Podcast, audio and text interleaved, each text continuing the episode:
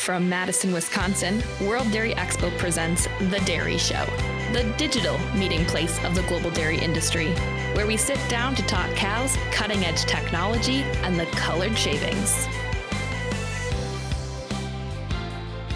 Welcome back to The Dairy Show, everyone. I'm your host, Katie Schmidt, and we are officially hitting our two year anniversary of this podcast, and we are also just days away from World Dairy Expo. So I've got a special guest joining us this week from Petaluma, California, Alex Gambonini. Alex, welcome to the podcast. Thank you for having me. I'm really excited to be on the Dairy Show. Well, it's great to have you. And can you share a little bit uh, with listeners about yourself? Who are you? What's your connection to your culture? Yes, so I grew up on my family's dairy farm in Petaluma, California. And for those of you who do not know, that would be uh, roughly an hour north of San Francisco. So, not your typical California dairy farm in the Central Valley. I'm much closer to the coast and grew up on a 275 cow dairy farm. Um, we converted to organic in 2007. In our area, our county is mainly organic dairy farm, so it's a little different than your typical typical California setting. A lot of green pastures. Everybody's very pasture based. We have a lot of land over here. If it's not dairies around here, it's usually grapes. We are right in wine country. Um, I live in Sonoma County, which neighbors Napa County. I'm sure a lot of people have heard of that area. So I grew up um, on my family's dairy, and I was in 4-H and FFA. I was heavily involved in the Holstein associations, went to state and national Holstein conventions. Because of my being raised on a dairy farm, I decided to get my bachelor's degree in dairy science and ag business from Cal Poly San Luis Obispo and eventually got my master's at the University of Minnesota in applied economics with a focus on ag. And then to top it all off, I decided to continue working in the dairy industry, and I am now an agricultural economist for the California Federal Milk Marketing Order. Wow, that is this is great. You have such a fun background for where we're going to go with this conversation. So, let's actually go towards California dairy in general, Alex you said your dairy is not what people think of when they think California, and that's certainly true for myself. But can you describe what typical California dairy looks like? So, and I do want to start off by saying we did sell our cows in 2019. So I still we still live on the property. We have a lot of different things going on these days, and we we love show animals. So of course we have you know all the show heifers still on our operation, and then we have cows at so many different dairies around the state. So, a typical California dairy, in my eyes, when I went to Cal Poly, we did dairy challenge, dairy judging, and going to those farms are a lot of times larger scale, not the 200 cow dairy that I'm used to, more 500, 1,000, 2,000 cow farms. Obviously, not pasture based like I'm used to, uh, freestall barns, larger parlors, just kind of a different, larger scale look at the dairy industry and a lot hotter for the record. Like very like this week we have a heat wave in Petaluma and it's across the state and in the valley it is definitely a lot hotter than it is here today. So why is there this bubble of organic dairies in Sonoma County where you're at? So I am the fifth generation on my family's uh, home ranch, and so when our family moved to this area, this area is pretty much all rolling hills. We're green for half of the year. I'd say typically November, December through March, April, May, we can be green. And as everybody knows, there's a drought in California, so it hasn't been that green lately. But just the landscape of the dairy industry in Sonoma County, just having the pasture, it just made a lot of sense for people to convert to organic. And then um, a lot of our uh, fluid milk processors in this area started taking on organic milk and it just kind of seemed like a no-brainer for all the operations. You didn't really have to change your management style all that much because everybody was already using the pasture and land that they already had. Yeah that's very different. We have organic valley here in wisconsin is where they're headquartered at so we see a lot of that style of dairying here as well. Alex what does the farm or ranch as you called it look like today Today, we have a lot of different things going on. Uh, once we sold our cows in August of 2019, our family has been on this property for so long, none of us wanted to give that away. We are across from vineyards um, on our current ranch, and we had all this pasture. We have roughly 540 acres that we were just using as pasture land. So my dad and my grandpa decided to partner on some beef cattle. They started out with 10 beef heifers, and that has since multiplied. And I believe starting this fall um, or later this year, they're going to start selling their first crop of steers. So it's pretty exciting, a little bit different. Um, we're not sure how we're going to sell those yet. We're thinking of maybe doing some, you know, individual marketing and trying to see if people want to buy a portion of a steer or um, market individual meats. And we are still organic, so we can call it organic grass fed beef, which really works in our area. We're so close to San Francisco, it's kind of a niche market that really works for our area. So, in addition to the beef cattle and the heifers that we still have around here, my mom, she didn't grow up on a dairy farm, but she has a knack for design. She is very good with anything relating to home decor, interior design. She's able to visualize things that aren't there for me. So um, she created my great grandma's house uh, into a vacation rental. So it's just below our milk barn, actually. So there's heifers that kind of surround the vacation rental. And so it's kind of a fun farm stay for guests. And she has that rented out almost every weekend. It's very popular. And then um, more recently, we once we sold the cows in 2020, we were deciding something to do. So my parents decided to go out of their usual box and do a pumpkin farm. We did a farm stand for a year during COVID, which had a lot of issues in itself, but it was nice for some people to be able to bring their kids somewhere where there wasn't a lot of people since it was, they were able to get outside. It was all outside. They could go pick their own pumpkins and things like that.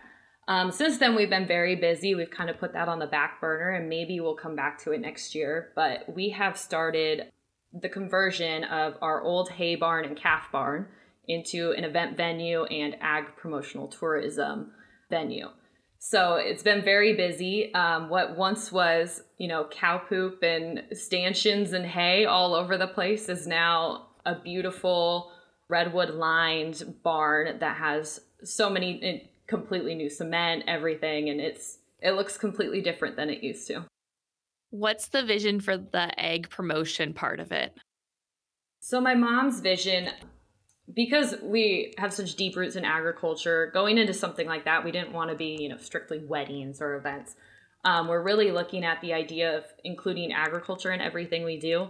One of her ideas is stemming off of the farm stand we did a couple years ago, is doing maybe like weekend in the fall or spring farmers market events where you can come and have a booth for your product. And for example, my dad was talking about our beef or something as a product that we could sell. Um, and having different vendors come and a, a, way for everybody to come under one roof. And the barn is very large, it's 15,000 square feet. It can hold a lot of people. Um, so something like that would work really well. And then, as well, last month we had a special event for the first time. We had what they called the Wind to Wine uh, Festival. Um, it's for the Petaluma Gap wine region and they had I think it was like 27 different wineries come and you paid for a ticket it was like $65 and you could drink as much wine as you want and try all these wines from different vendors and everything. It was very fun. And it was kind of fun to have an event like that where it included agriculture and you know our, our family and friends were all a part of it and able to be you know still agriculture but still doing something completely new for us. I'm going to need to know when the next one of those is happening because I will fly out to California to sample wine. That sounds amazing. I will let you know. I will let you, and I'll give you the details on the vacation rental as well. Perfect. That's what I'm looking for. So you mentioned that you sold the cows in 2019. Can I ask why? Like I said, we converted to organic in 2007. And during that time, organic was just coming up. And there was a period where organic prices were really good um, hitting the 30 to $40 a hundred range. Everybody was doing very well. That lasted probably around, you know, through to 2015, I would say. After that, um, so many people converted to organic, I think, in not only this area, but just in general. And there's been some more larger organic farms popping up, that there's been quite a bit of oversupply of organic milk in the industry. And it pretty much functions separately of conventional milk because it's just a complete separate market. So your typical supply and demand characteristics of conventional milk don't necessarily apply to the organic industry. So when it came down to it, um, in 2017, prices starting started to hit rock bottom. Our cost of production was much higher than the price we were getting, and it kind of became a thing of who you were selling your milk to was how much you would profit. Um, so for us, we were selling to one of the lowest paying processors, and so when it came down to it, it was just time to sell the cows because there was so much oversupply of milk, nobody else wanted to take us on. So, and it's sadly enough, it's been like that for quite a few dairies in our area, um, just with different processors in general. We've, I think in the last year, we've had three or four dairies sell out. I think we have about, we're roughly 50 to 60 dairies in our area left. So it's still a lot, but just over the last few years, it's been kind of depressing over here about how many people are selling out and just sometimes it's just the time, not a lot of people to take it over or just a lot of rules and regulations to follow. And organic dairying is difficult. Um, trying to find feed itself is really difficult. Feed availability and just all the organic paperwork is it's a lot. When you sold out the cows and you're figuring out where you're going to go with all of this and what you're going to do next. Looking back now, what surprised you the most in terms of an opportunity that you would have never expected? I want to start off by saying everybody in the dairy industry, even though we sold our cows, everybody is still so hospitable for everything that we do. Um, my dad and I actually just went to a producer meeting for a trade organization um, a couple weeks ago. And even though he's not a dairy farmer anymore, everybody just, it seemed normal for everybody for us to show up. And that's one of the really nice things. And being heavily involved in the show industry and loving to show cows, having so many people as soon as we sold out saying, if you want to keep any show cows, like you and your sister, let us know. We would love to milk them for you. Everybody's just very welcoming and open arms, even though it's kind of a hard time for us. It's been really nice to have people that are there to support us. And then aside from just people in general, moving forward with other projects has been a lot of lessons learned like I said, my mom is able to visualize everything. And what once used to be my dad running the show and my dad was doing everything and my mom did the books, it's become a really fun uh, transition to watch my mom tell my dad to do everything. it's been uh, her eye and her vision has been really fun to watch and just see all the different pieces that she's adding together. And I might be skipping ahead because I know you're going to ask me something surprising about all this stuff, but I wanted to share it now. My mom is really good at visualizing something and making it happen. Like she is very much so a doer. So when it came time to, you know, renovate the barn and everything, the barn had been there since 1924. So it was definitely something that needed a lot of renovations to it.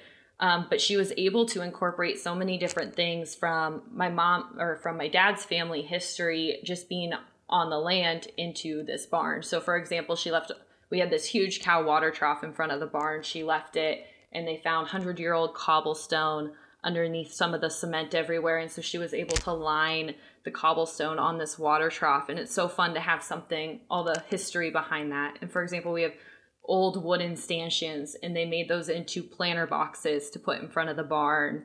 And then we had way back in the day when the barn was for, first built, they used it as a milking parlor when they didn't have very many cows. And there's these railings up on the top. And they used to use it, there was a half sized barrel in there, and they would like basically use it as a pulley system to get the feed to the cows. So she left the railing kind of in there. And so it's kind of fun to have all the history and the different things. And I have some friends come over and we talk about when we used to do judging practices and we're sitting in one pen. We're like, this is the fresh pen. We used to bring the cows in here when we wanted to judge cows, and now it's a barbecue area. So it's it's kind of fun all the different things that are happening and kind of surprising that all that can come together and look so different but still feel somewhat the same. Yeah, she can she's figured out a way to almost pay tribute to the history of of the farm. Yes, exactly. Mm-hmm. Yeah, that's incredible. So, the community that really supported you during this transition time, taking on cows for you guys, and you still have some heifers at home. Tell us a little bit about those cows. Most of our cows today stem from two cow families, which are our best years at World Dairy Expo, actually. So uh, one of my cows, AP Gambo Atwood Keenan, she was intermediate champion of the junior show at World Dairy Expo. And then my sister's cow, Game Lake Destry Sally, the year after that was grand champion of the junior show and reserve supreme. All the animals that we kept pretty much go back to those. So we have a few daughters and sisters at neighboring dairy farms. Keenan is actually still alive. She's being flushed at Maddox Dairy, who are still my partners in her. Um, and I have several heifers out of here her that are roaming the hills right now. And so, and then, like I said, daughters, siblings, everything you can think of, all at different dairies. So, kind of fun, exciting that we still get to go to those different dairies and score our cows and hopefully one day get back onto the color shavings. What kind of cows are you breeding for? Like what are the the breed characteristics you're pushing for? Originally when we had a dairy, we looked at breeding a lot differently because you know, we were wanting animals that worked for our operation. We had specific things, you know, cows are walking through pasture all day, every day. They can walk a couple miles a day, you know. So, uh, great feet and legs, udder depth was really important. There were just certain characteristics that really worked for our operation. Now it's been a little bit different. We have been a little bit more show um, heavy, I guess you would say, type heavy because we aren't really worried about milking the cows. Um, but we definitely are still using sires that are going to work for the operations that we are putting them in. Um, so still considering, you know, the net merit and TPI indexes as well as health traits. Um, but I mean, health is so important to those show cattle as well, getting them pregnant again. So for the most part, we've been able to, and I guess I would say so our cows, we kind of have a history. If you look at some of our pedigrees, we go, it's weird. We go show and then we kind of bring it back to something more well rounded and then we'll throw show on it again, something like that. So, actually, surprisingly, a few of our best animals have been moguls, which are not typically show animals. But I have a mogul out of Keenan and she just went 92 points with a 94 point udder. And even though her body looks like a mogul, her udder looks like an Atwood. So sometimes it just works. And especially breeding animals off of that, we found to be really uh, work really well for us. Um, so just kind of, I guess part of it is just seeing, you know, specific animals, what will work for them and where they need to improve. And if we can improve some of those health traits and um, other characteristics, we might as well do it so that they can last longer in the herds that they're in. I think it was RT when he was a guest on this show. He was talking about his rotation almost of breeding cows. And it was like two years of show and then one milk production. And then he go back to show cows again. So it's fun to hear you say that that's how you're finding some of that success too, is in doing that balancing act almost between the two parts of it all. So, Alex, you are a young person who works in agriculture. Tell us a little bit about what it is that you're doing the California Federal Milk Marketing Order, or the FMMO for short, basically is the milk pricing regulation branch of the USDA. So um, we operate as a branch of the Agricultural Marketing Service of the USDA under their dairy program. And we basically do all the milk pooling and come up with the minimum price that farmers have to get paid for their milk so my position within the federal milk marketing order as an economist is kind of analyzing all of the different prices statistics that come out factors that could influence prices um, i write a monthly newsletter for california producers that get sent out to all producers um, and then i help with price announcements kind of anything you could think of data collection that would come from looking at milk movements in the state what are some of the things that you're seeing? Like, what was in your most recent newsletter? My last month's newsletter was on prices hitting record values in 2022. Um, as a lot of dairy producers know, prices are hitting really high levels. And of course, as prices are hitting extremely high levels, costs are also hitting extremely high levels. So even though, you know, I wrote this article on all these price records that are happening right now, those margins are still kind of shrunken and it's it's still difficult despite all the record prices. And one interesting thing that I found while doing that article, there were multiple prices, um, whether it was component prices, class prices, blend prices that were hitting all these record highs. When I when you put those prices on levels equivalent to 2014 based on inflation adjustments, they're high, but there are still some 2014 months that are higher than 2022, which really puts it into perspective. You know, 2014 is always talked about as the golden year of dairy. And when looking at 2022 price levels being above those of 2014, you would think, wow, producers have to be doing so well. But because costs of everything are so high, whether it's feed, labor wages, um, fuel, and energy, it just makes all of those, the high revenue, mean less. What kind of trends are you seeing going forward for the milk pricing or the milk orders there? In the short term, Chicago Mercantile Exchange futures are showing that prices will be declining. Now, I don't know how much those will decline and to what extent. I can't predict the future. But it's interesting right now, class four remains above class three. So, for people who don't know that, class four is butter and powders versus class three, which is cheese and whey. And we're kind of in shorter stocks of butter than normal um, and butter production is not as wasn't as high in the spring months during the spring flush just because we didn't have as much production this year as normal years. So it's pretty much elevating those class 4 prices. So when it comes to pricing it's really great if you're shipping to class 4 processors and handlers because those prices are higher but class 3 isn't doing as well. But both are still looking to be above 20 bucks a hundred weight. So in the long term, it just kind of depends on where you're shipping your milk, um, who your processor or cooperative is, and how much they're paying.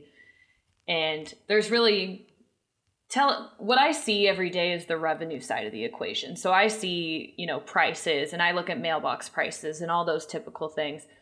But it's hard to make assumptions about how a farmer is profiting without knowing those cost side of the equation because that's not something that I see every day. I can hear from many people, especially in California, about trouble getting corn off the railways and feed availability. And right now, the alfalfa price is just skyrocketing. But I don't get to see how those actually impact the bottom line. So it's although you know prices are high, I'm not sure how high they are compared to the costs that people are facing right now. Yes, I saw the article about Maddox Dairy shipping in their hay using Amazon Prime what a couple weeks ago and that got a good chuckle out of it. It's unfortunate that's what it gets down to like what you have to do to get it there, but it's kind of funny that that's an option. Mm-hmm. Yeah, I had no idea it was an option either and I saw that on Facebook and I was like, "Wow, that's interesting." Yeah, new so Amazon cows, Prime shipment. Right, your cows are also benefiting from Amazon now. Exactly. Uh, so, Alex, what gets you excited about the future of the dairy industry? So, for me, being an economist and looking at the numbers, sometimes it's really difficult to be super excited about everything going on because you see articles out there, you see the numbers, and there's a lot of depressing information out there.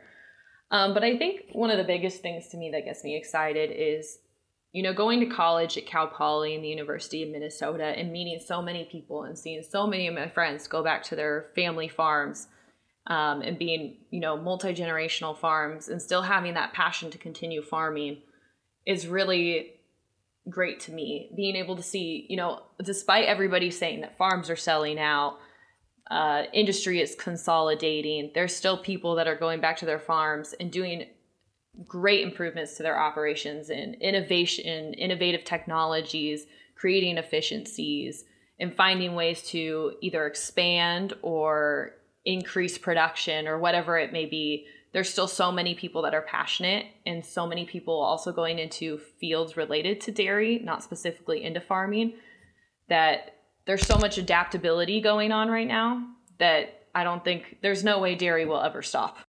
I believe you are correct. And you mentioned that you did your graduate or your sorry, your undergraduate at Cal Poly and then graduate at University of Minnesota. So I have to say go Gophers as an alum. Go Gophers. But how did you make those decisions to go on to further your education, whether it was at Cal Poly or the University of Minnesota?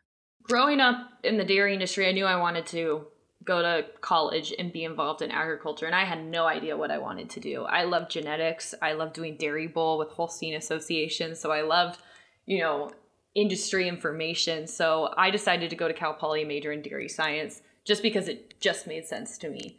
When I was there, I found out I could graduate early. Didn't want to do that, so I added on ag business as a second major. You know, hoping I could stay a year longer, um, so I could round out my four years. And um, when I was doing my ag business classes, I met several professors um, that I really enjoyed working under that were involved on the econ side. So one of my professors actually went to the University of Minnesota, um, and he told me, you know, have you ever thought about grad school? And I said, yes. I, I mean, I would love to go to grad school. I don't know what I want to do once I graduate. Might as well prolong it a little bit more. Um, so he gave me some names of professors to email, and right off the bat, uh, Joleen Hadrich from University of Minnesota emailed me back. She works specifically with dairy farm management economics. Um, a lot of her studies and research are on dairy farm profitability, um, which I thought was really interesting. Being on the farm side and having that background and knowledge of farms to be able to go in and research and look at profitability measures. It kind of just clicked right off the bat and i got into the university of minnesota and she gave me a research assistant position. So as a side note a research assistant position pays for your tuition. So it was kind of a no-brainer to go to the university of minnesota and it was a really neat experience despite being halfway in covid but toward the beginning there um, getting there going to state fair and like went straight there and got to see a cow show of course and then being able to be at the University of Minnesota studying economics while also being able to go see Riverview Dairy up in Morris, Minnesota. And then we also saw the um, research dairy for the University of Minnesota Morris, Minnesota. So it was a really cool experience to kind of round out, you know, I guess I'll show up for economics, you know.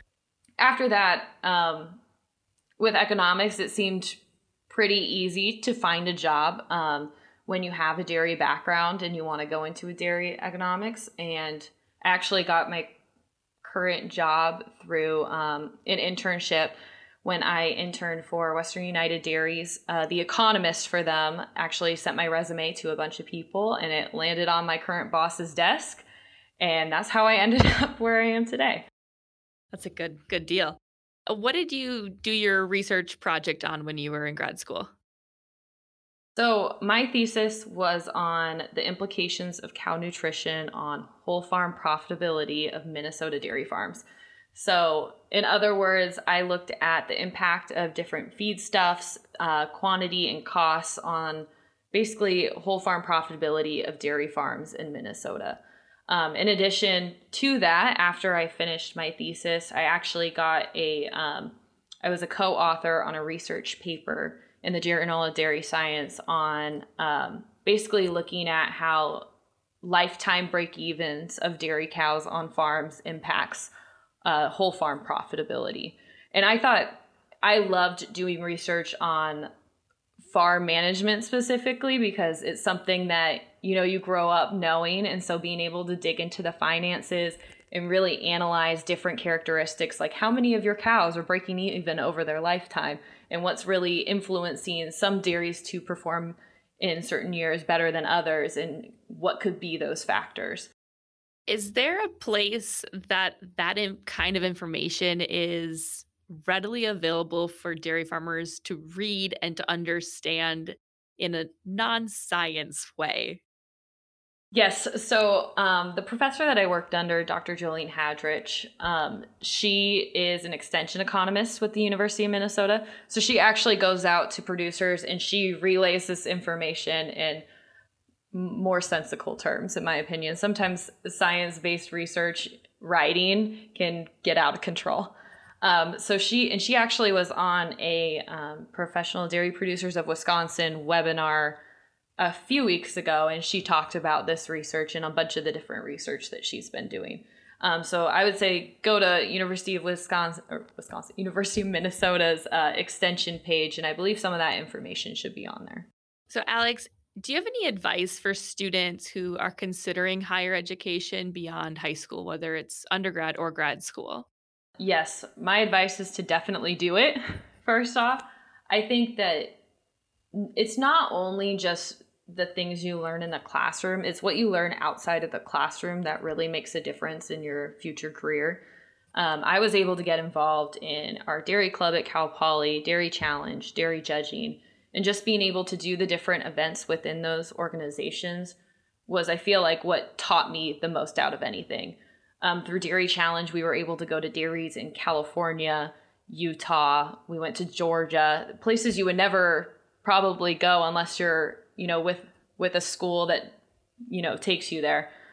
So my biggest thing would be, you know, go to college, meet everybody that you can, be in, be as involved as you can, and I always hated the idea of networking.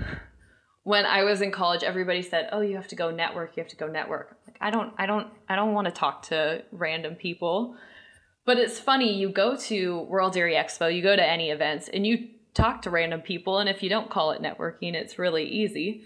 Um, and every single internship, every single job I've gotten has been through my network, just through people that I've met at different cow shows, different industry events, Holstein conventions, anything you could think of. The people you meet at different places really helps you out in the future beyond what you think would be imaginable. So meet as many people as you can, go to as many events as you can, and sometimes things will just fall in your lap and take every opportunity. So this episode is airing the oh gosh, the week before World Dairy Expo. And and for listeners, we are recording this not the week before World Dairy Expo because I'm helping move everybody onto grounds right now. And so Alex, I, last question is what is your favorite World Dairy Expo memory? I'm really glad you asked this. I was hoping you would ask me this. My favorite World Dairy Expo memory would definitely be World Dairy Expo in 2017. It was my first year ever showing at World Dairy Expo. I showed a cow at our county fair.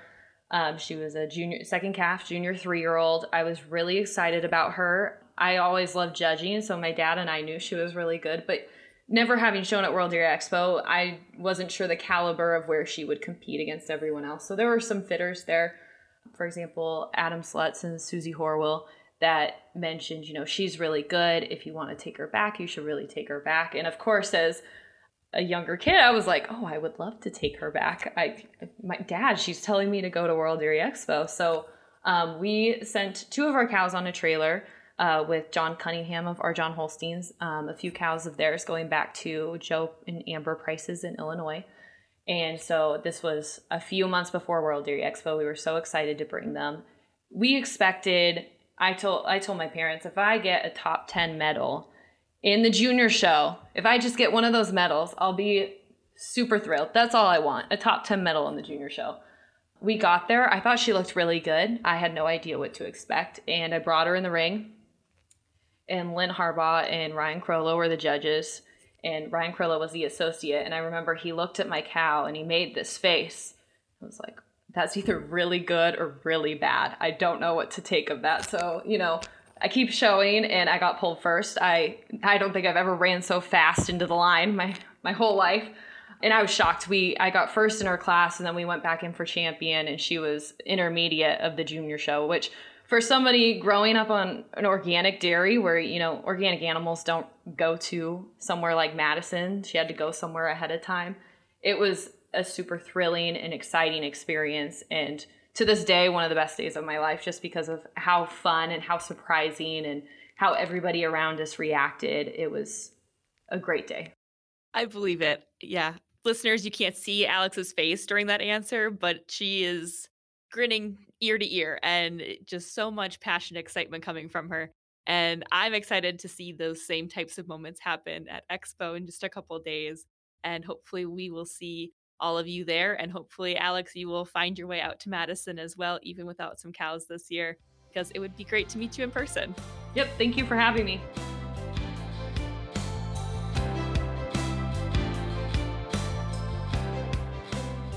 Thank you for joining us for this episode of The Dairy Show. We hope you enjoyed it. And don't forget to hit like and subscribe wherever you are listening to us today. And of course, don't forget to tell your friends about how much you are enjoying The Dairy Show. We would love to have them join us as well.